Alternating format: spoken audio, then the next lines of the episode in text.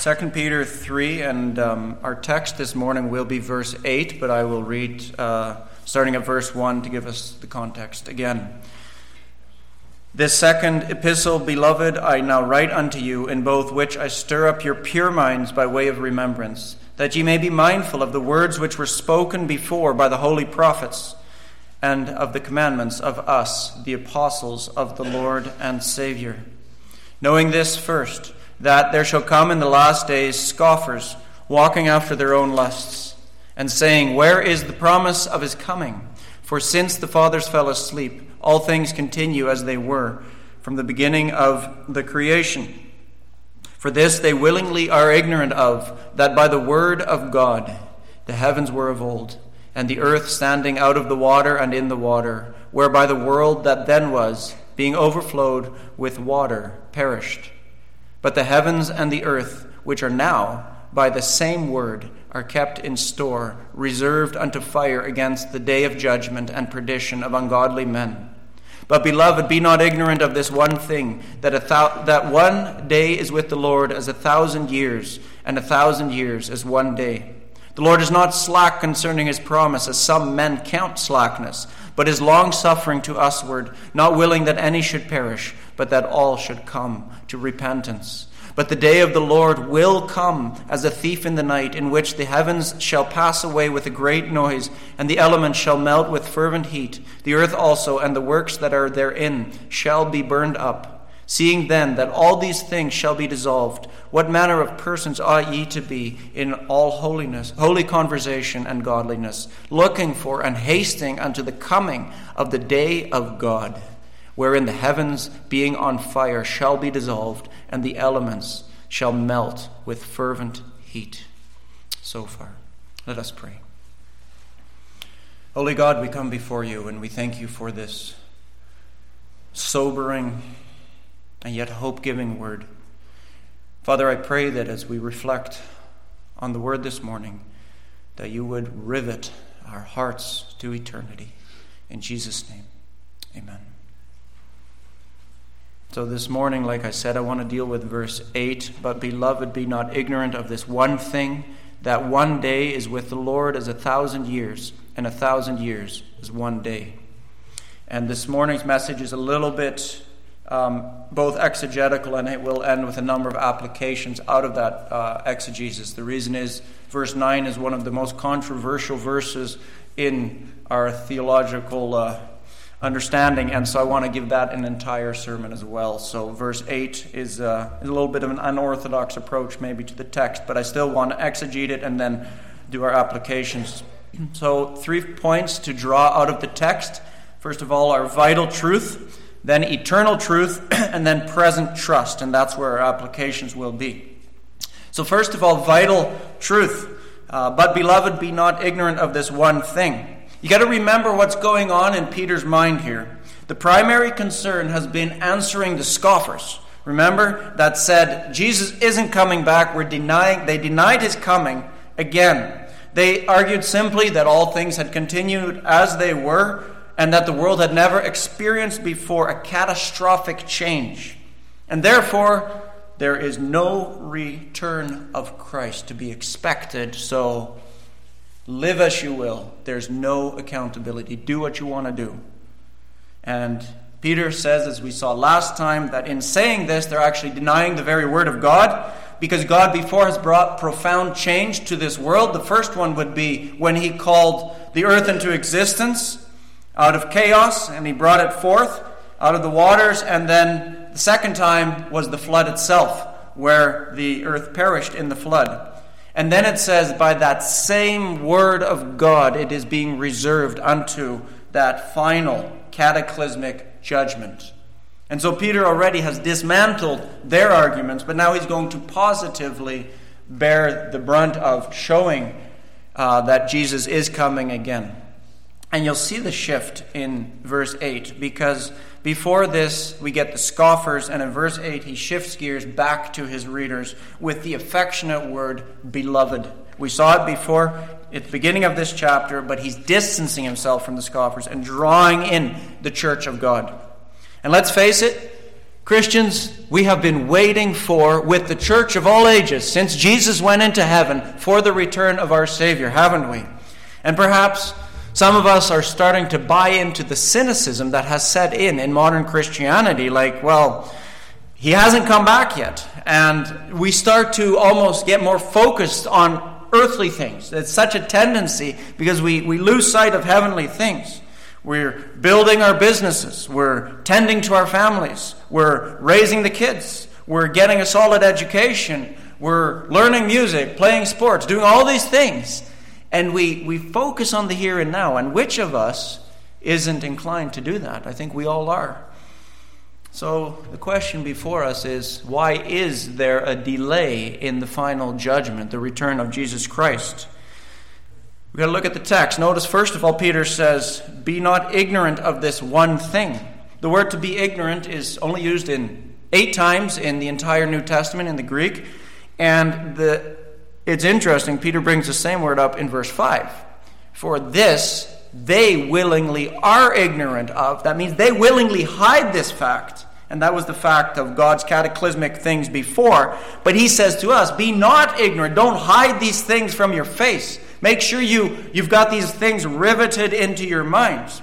Now, although it's not translated in our version, and many versions don't translate it, there's a, in the Greek a very strong shift because in uh, the early verse, when it talks about the scoffers, in verse 3, it just uses them ambiguously as the scoffers. But it says in the Greek very emphatically here, but be you not ignorantly of these things. He's really taking the beloved and really almost stirring us up. Don't be ignorant of these facts, dear believers.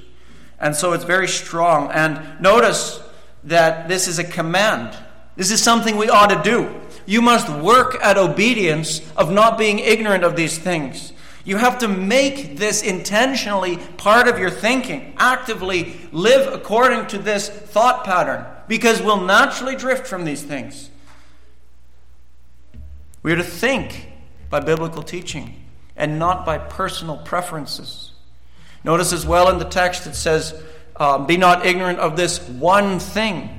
Well, why is he putting it that way? It's because remember earlier on in the text, he says, I'm reminding of you of these things. I'm stirring you up. I'm waking you up, reminding you of all kinds of things. But here, to answer the need of the hour, he says, of this one thing. You need to know this. And that is on the idea of Jesus coming again. Remember this one thing. Maybe your faith has been challenged in a particular area this week. Perhaps it's in questions of the return of the Lord. Perhaps it's in the question of counsel. Perhaps in the question of how do I raise my kids.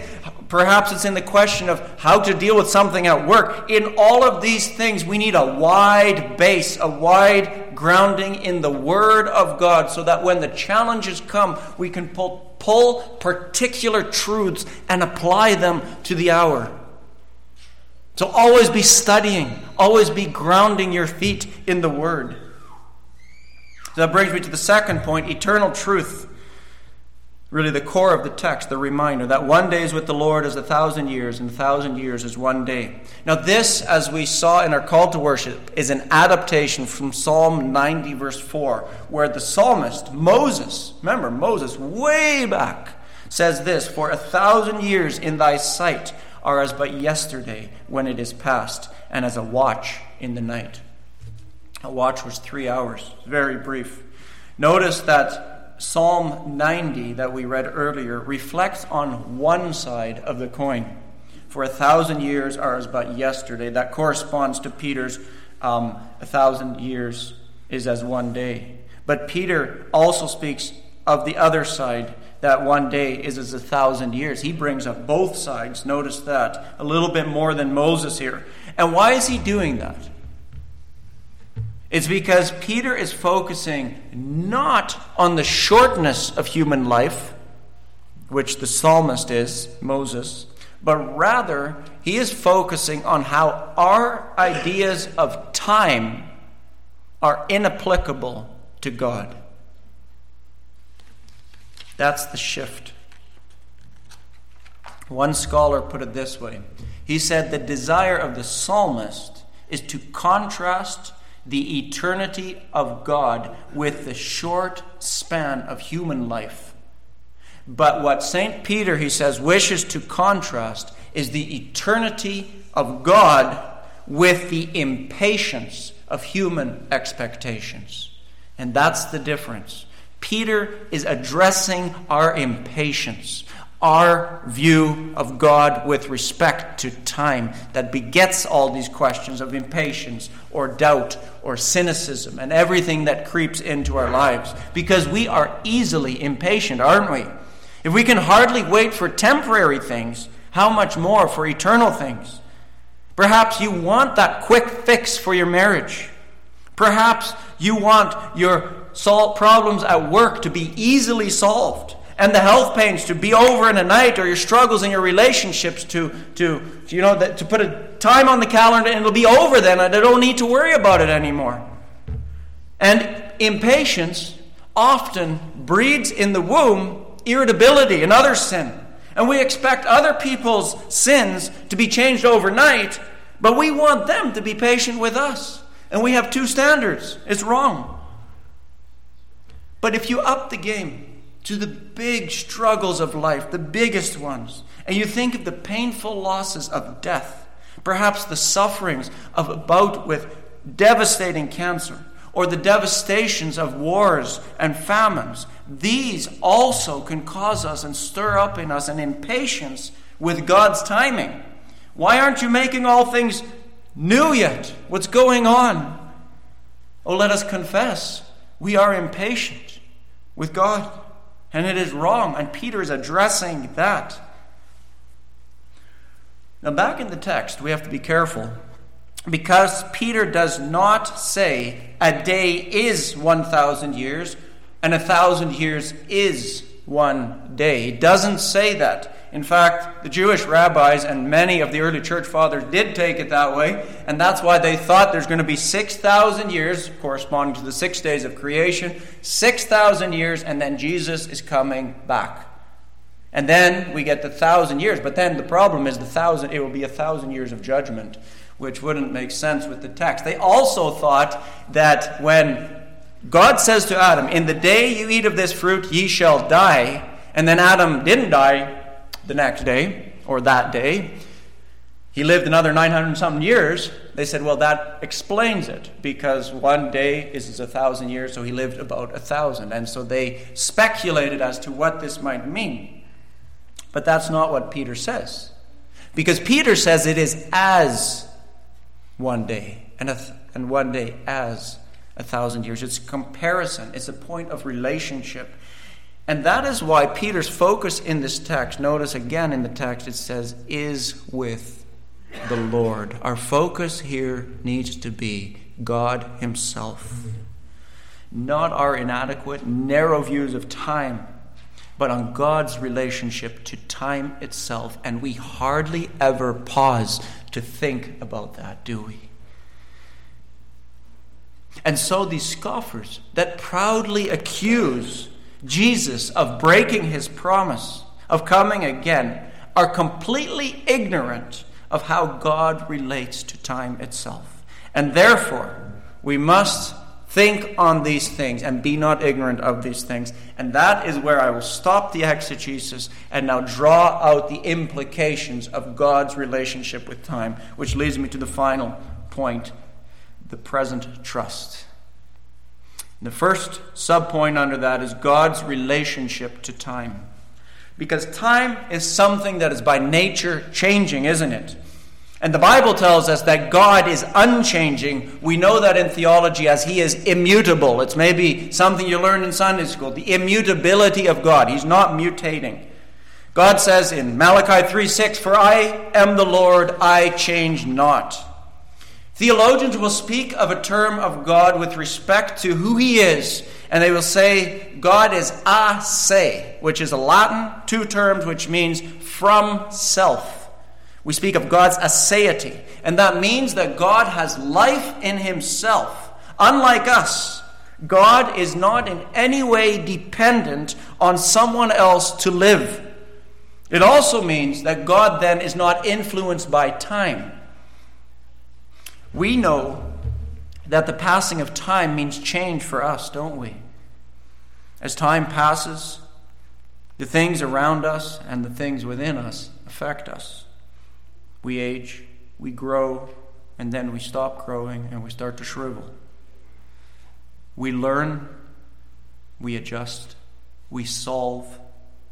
With the passing of time, we like someone more or we like someone less, and we're always changing as time presents new challenges, new situations. But the passing of minutes and seconds do not affect God. Time does not make God older, love more or less. He does not increase or decrease. God never lacked anything, nor is he in need of anything. Even creation itself did not change God. The Puritan Stephen Charnock says this God never began in time to understand something, or would he be able to do anything he couldn't do before, because he always understood and he always willed those things which he determined from eternity to produce in time. God then does not measure time like you and I measure time. He does not say, well, that's long or that's short. That's how we relate to time, don't we? Not God. With God, there is no difference between years and seconds. For Him, nothing will take too long, or nothing will be too short, or happening too fast. You might have said this past week, boy, where has the time gone? God never says that. Now, we got to be careful That doesn't mean that time does not exist. It does. Time is part of the created order. The genesis of time was in Genesis 1, in the beginning. Have you ever mumbled or grumbled under your breath to God? Have you ever shaken your fists, maybe it was in private, at the heavens, or raised your hands? What are you doing?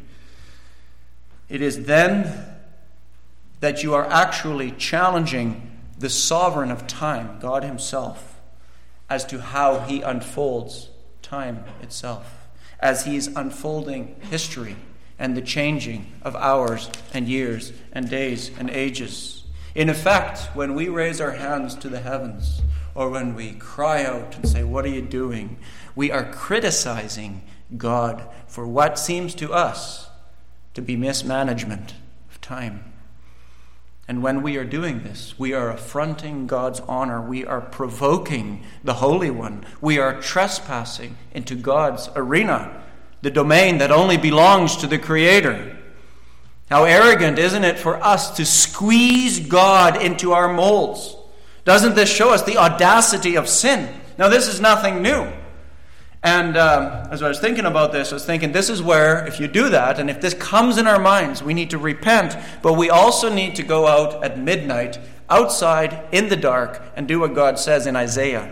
Because God says this To whom will ye then liken me? Or shall I be your equal? saith the Holy One. And then he says this Lift up your eyes on high. Go out at night, and behold who hath created these things and that bringeth out their host by number. He's calling us to look at the stars, to look at the heavens. He brings them out by number. He calleth them, he says, all by names, by the greatness of his might. For that he is strong in power, not one of them faileth. The stars aren't just hanging up there suspended in nothing. God is holding them, numbering them, ordering them, calling them. Have to remember God is so much bigger and the heavens are big. That's nothing compared to our Almighty God. Which brings me to the second subpoint, which is God's relationship to creation. Because God is beyond limit, which means you, you cannot measure God in quantity as though there can be less or more of God. Nor is he to be understood as the greatest collection of something. That's how a lot of people, well, he's the most of this, or he's the greatest of this. That's not how we look at God. The terms we need to learn here are three. The first term is transcendence. which speaks of God being beyond or above all of creation. He steps above everything created. The other term we need to learn and listen well is immanence. And the reason I'll say listen well, I'll explain in a second, but immanence. So if transcendence is God's beyondness, immanence refers to God's being present in creation, relating to creation. And though he's at the whole time, as he's relating to us, he's totally unaffected by it in the sense that he is changed by it, he does interact in time and space. Now, this is most particularly seen in covenant, where if you think of what a marriage relationship is, it's a covenant between a man and a woman. Well, in covenant, God condescends, He comes down and He relates to people that He has called to Himself. He comes near to sinners to form an intimate relationship. He is being immanent with those people. This is most clearly seen, this doctrine of immanence, in the coming of Jesus Christ. Because remember what the angel told Joseph, and they shall call his name Emmanuel, which means God with us. There's your doctrine of immanence, of the transcendent God. Relationship and yet beyond all things. But the reason I said listen carefully to the word immanence is because there's another word, immanent. What's the difference? Immanence or imminent. And they're very important to distinguish. Immanence with an A is how God relates, what I was just describing. Imminence with an I means something that could happen at any moment. We could say, well, an election is imminent, or the earthquake in California is imminent, or that snowdrift is about to fall and there will be an imminent avalanche. That's with the I. But imminence is not the same as immanence. And so we've got to distinguish the two. And the reason you're like, you think, well, what's going on here? Why is he bringing this difficult stuff up? We're not doing a school lesson here. the reason is the whole point of this text is about the imminent return of Christ, the looming near return of Christ. And at the same time, to answer the question of where is the promise of his coming, coming, because I thought it was imminent, soon, looming over us, he goes to God's transcendence to explain who he is, and to God's immanence his relationship. Because what does he say? But beloved, beloved. They're beloved of God. He knows them. And so the transcendent God, beyond time, has related to you, believer, and his coming then is imminent. And it's really quite amazing when you put those things together. So be humble in all three of those categories. And what does this mean? It means be aware that we're so easily consumed with the here and now. We all do that. Perhaps our struggles with depression are only because we ter- think in the terms of the things we can see in front of us. Perhaps our greed and our pride is motivated by the short sighted promise of the perishable Maybe in your decisions this past week, you took no time to think about the transcendent God who immanently relates to us and whose coming is imminent. I think that when the eternity of God, as Peter calls us to think on, dwarfs our small, puny minds, suddenly our piddly kingdoms of self are unmasked for what they are as really, really foolish pursuits. But this also encourages us to then labor for the kingdom of God that cannot be shaken. And it also means that as we labor in the kingdom, remember this, we will not change God's timing in our laboring. God will have his Son return in his time, in his hour. So faithfully labor but do not impatiently labor. The other point, subpoint, would be God's constancy. How many times haven't our plans, even this past week, been affected by something that came to pass? You plan a holiday. Well, something came up and you couldn't go anymore. You said you'd be there and you accidentally double booked the time. Aren't our purposes then all bound by time? Our culture will say terms like, well, good luck with that. You use that term? Maybe we do. We've got to be careful. What do we mean when we say that? Scientists will say things like, they seem intelligent when they say these things. Well, time and chance has brought us here. But what does time actually do? Time isn't an entity that actually can do anything.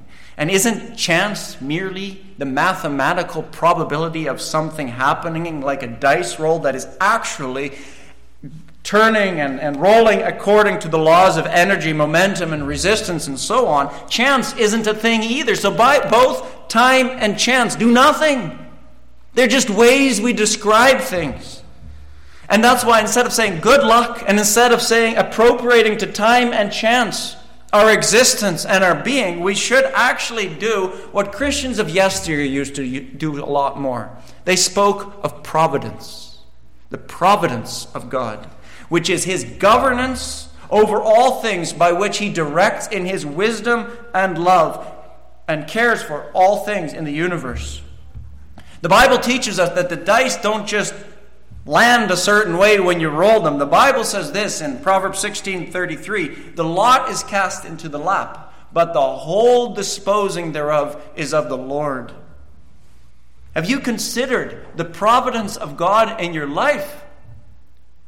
Everything that transpired in your life, in my life, has conflated together to bring us here today. Everything with pinpoint precision God has ordained to come to pass so that we could be here this morning. That is the providence of God. He is sovereign over time and space. And in all those changing affairs, while providence is running its course, God at the whole time is constant. He's always upholding all things by his almighty power. Now, this means that God's rule can never be effectively challenged. His wisdom then is never going to run into an unforeseen hitch that he didn't know and didn't sovereignly ordain. It'll never happen. The fountain of life is never depleted, it is always flowing, always rich, always attractive. He always satisfies. But here's even more staggering news about this sovereign, immutable God. Because our God is eternal, we were made, and we were made to fellowship with Him. We see that in the garden, the eternal God stooping down and fellowshipping, covenanting with Adam and Eve, and restoring that in Jesus Christ. You know what that means? It means we were made for eternity because we were made to relate to the eternal God. And that is why it says in Ezekiel 37 26, God says, Moreover, I will make a covenant of peace with them. It shall be to me an everlasting covenant. And I will place them and multiply them, and will set my sanctuary, that's his dwelling, in the midst of them forevermore. You see the relationship brings us into an eternal relationship in Jesus Christ. Stephen Charnock again said this simply, man is made for an eternal state. And that makes sense. When we sing the songs of yesteryear, when we think of great great grandparents that have gone, when we look at Napoleons and Hitlers and wicked men of the past who have gone, we realize there has to be an eternal accountability, something that eternally relates to what they've done. And then what a cheap, what a cheap exchange then it is to fix our hearts on the things of this world. All the money, all the popularity, all the stuff the bodily desires and the status we can get on this earth is but a fading trophy that will end up in the trash heap and be shriveled and decay and will be gone with the wind. John writes this in 1 John 2:17. He says, "And the world passeth away. And then he says this, and the lusts thereof.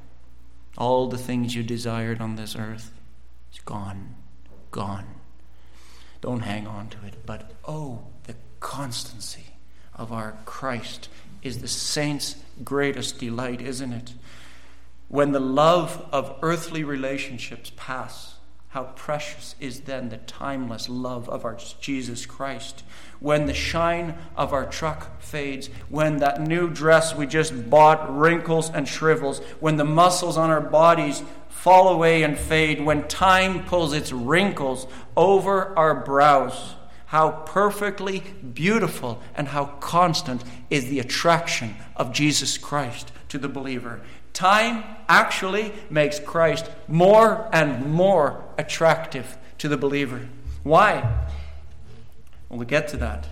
It's because someone is changing and it's not God. It's because we are changing. The change is only in us. In fact, the Bible says it this way, 2 Corinthians 3:18. But we all, speaking to believers, behold, as with open face, beholding as in a glass the glory of the Lord, are changed into the same image from glory to glory, even as by the Spirit of the Lord. His glorious constancy means that what lies ahead for the believer is described as moving from glory to glory this ever increasing, approaching to the eternal, everlastingly immutable God. That is attractive. And I wouldn't exchange it for anything. Believer in Jesus Christ, vistas of glory are in front of us. The never fading, the always constant, the ever giving, eternally satisfying love of God is changing us, drawing us closer to the eternal one. Which brings me to my last subpoint. God's purposes then are fixed. Because we need to think about that. Because perhaps, I think we all do, have all sorts of hopes and plans for this life, don't we? The career, the vacation, the children, the grandchildren, the acreage. We all have these things in front of us. We all do. And we know that time is short and we can't control our future. And some people, in fact, talk about a bucket list. Before they kick the bucket, they say they want to have checked off all these boxes. Well, why do they think that way? Because they know time here is so short. Our plans are fragile, they're uncertain. I hope I can get to this. Not so with God because neither time nor ability are a hindrance to the purposes of God. For the Lord of time, there will never be this. Oh, what if I had done it that way? He will never will say, I wish I went this way, because then that would have happened that way. No, instead, our God says this I am the Alpha and the Omega, the beginning and the end, the first and the last. He orchestrates from the beginning, in the beginning, to behold, I will make all things new. He holds it all perfectly together. And so, know this the challenge of the return of Christ is as certain, or the answer to that is as certain as the creation of the world. Did we get created? Are we here? Yes. And we can be that certain that He is coming again to judge the living and the dead. And this means none can escape His final judgment.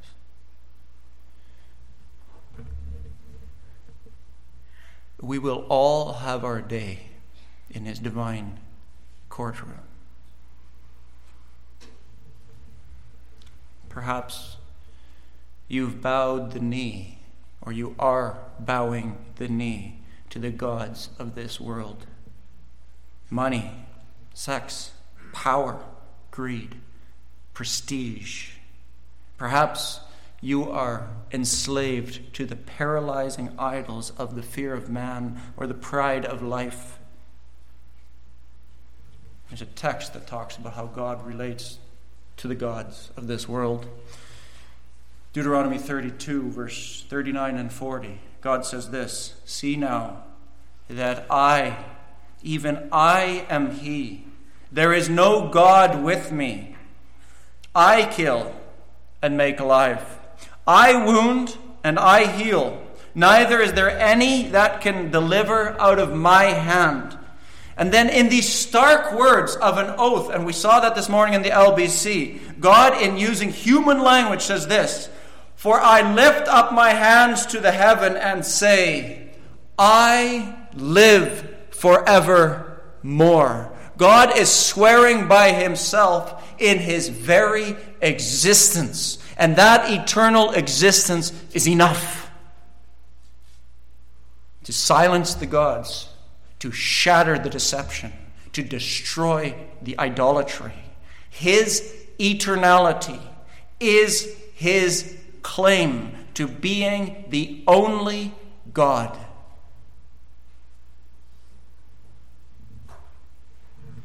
And the difference then between the scoffers who ignore God willingly and the beloved who obey the command to willingly be mindful of these things and meditate on these things is this it's our response worship. Who do we worship? Who do you worship? Who captivates your heart ultimately? The creature or the creator? The changing, time bound word of man or the eternal, unchanging word of God? No created crutch can deliver you on Judgment Day. God has no equals. Nothing you or I can offer will save you on Judgment Day because man is fickle this world is passing, death is certain, judgment is imminent. Have you considered your brief stay on this earth? Perhaps today you will breathe your last and you will stand before the sovereign. Now, perhaps you're thinking, as you think about the eternality of God and the brevity of life, perhaps you're thinking this, but I've done so many bad things. Certainly, God cannot forgive me being so miserable.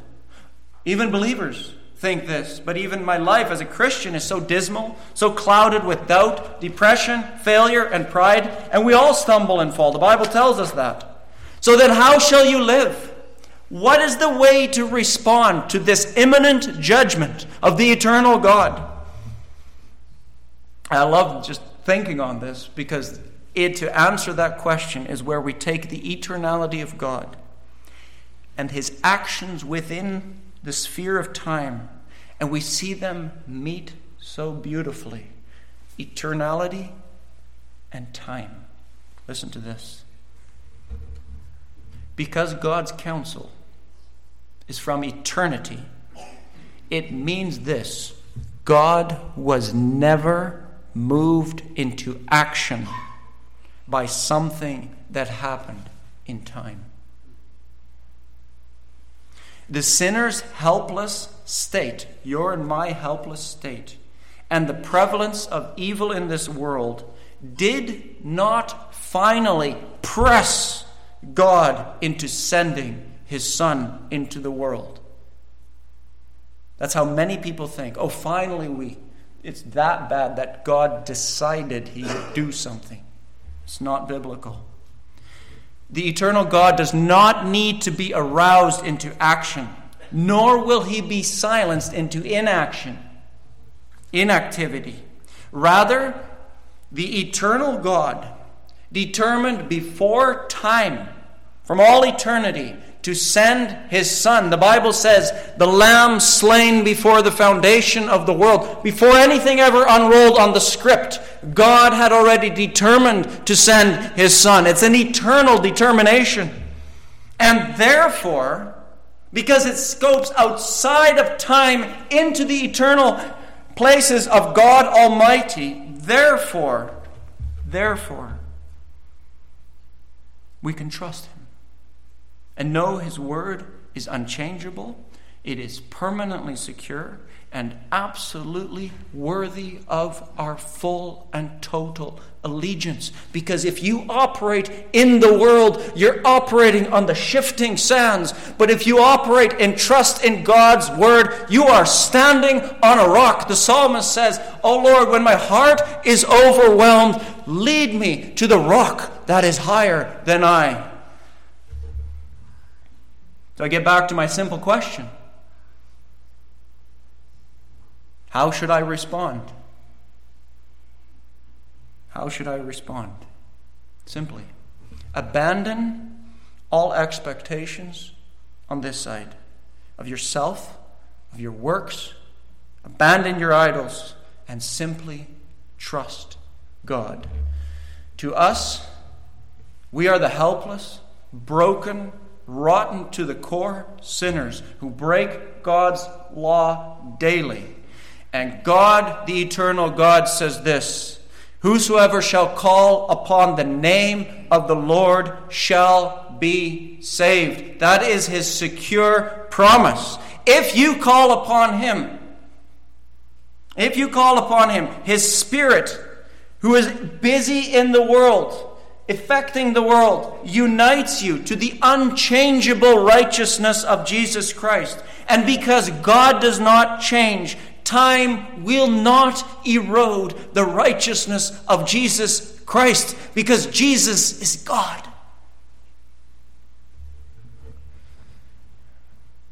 One author put it this way Salvation is the drama of the unchanging election of the Father, secured in the unchanging righteousness and atonement of the Son, and forever applied in the unchanging seal of the Spirit. You see, all of salvation comes from the eternal God to sinners. And He just calls us to trust Him, to rest in the perfect righteousness of Jesus Christ. And that means for the believer, for that miserable saint who has pled the wounds of Jesus Christ. It means patience in struggle. It gives hope in the midst of uncertainty. It provides sure truth in the midst of lies. It means being embraced by eternal love in the midst of a world of fickle love. It is purpose and meaning in a life shrouded by aimlessness. It is the assurance of salvation precisely because our Savior is God. It is for the believer the glory of the unchanging God changing sinners to enjoy His glory. Yes, God is majestically sovereign over every second. And for us, that means patient, humble, confident, hope in Him. Will you turn to Him? Will you trust Him? Will you lay down the broken crutches, the broken cisterns that can hold no water, and go to the fountain of ever giving, always sufficient, unchanging life? Amen. Let's pray.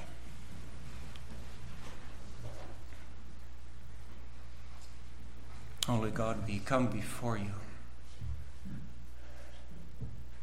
What an amazing thing that the creature who has so exchanged the Creator for created stuff can be saved by your Spirit, drawn into the arms of everlasting love. Lord, we thank you for the gospel. We thank you for its sure promise, its hope.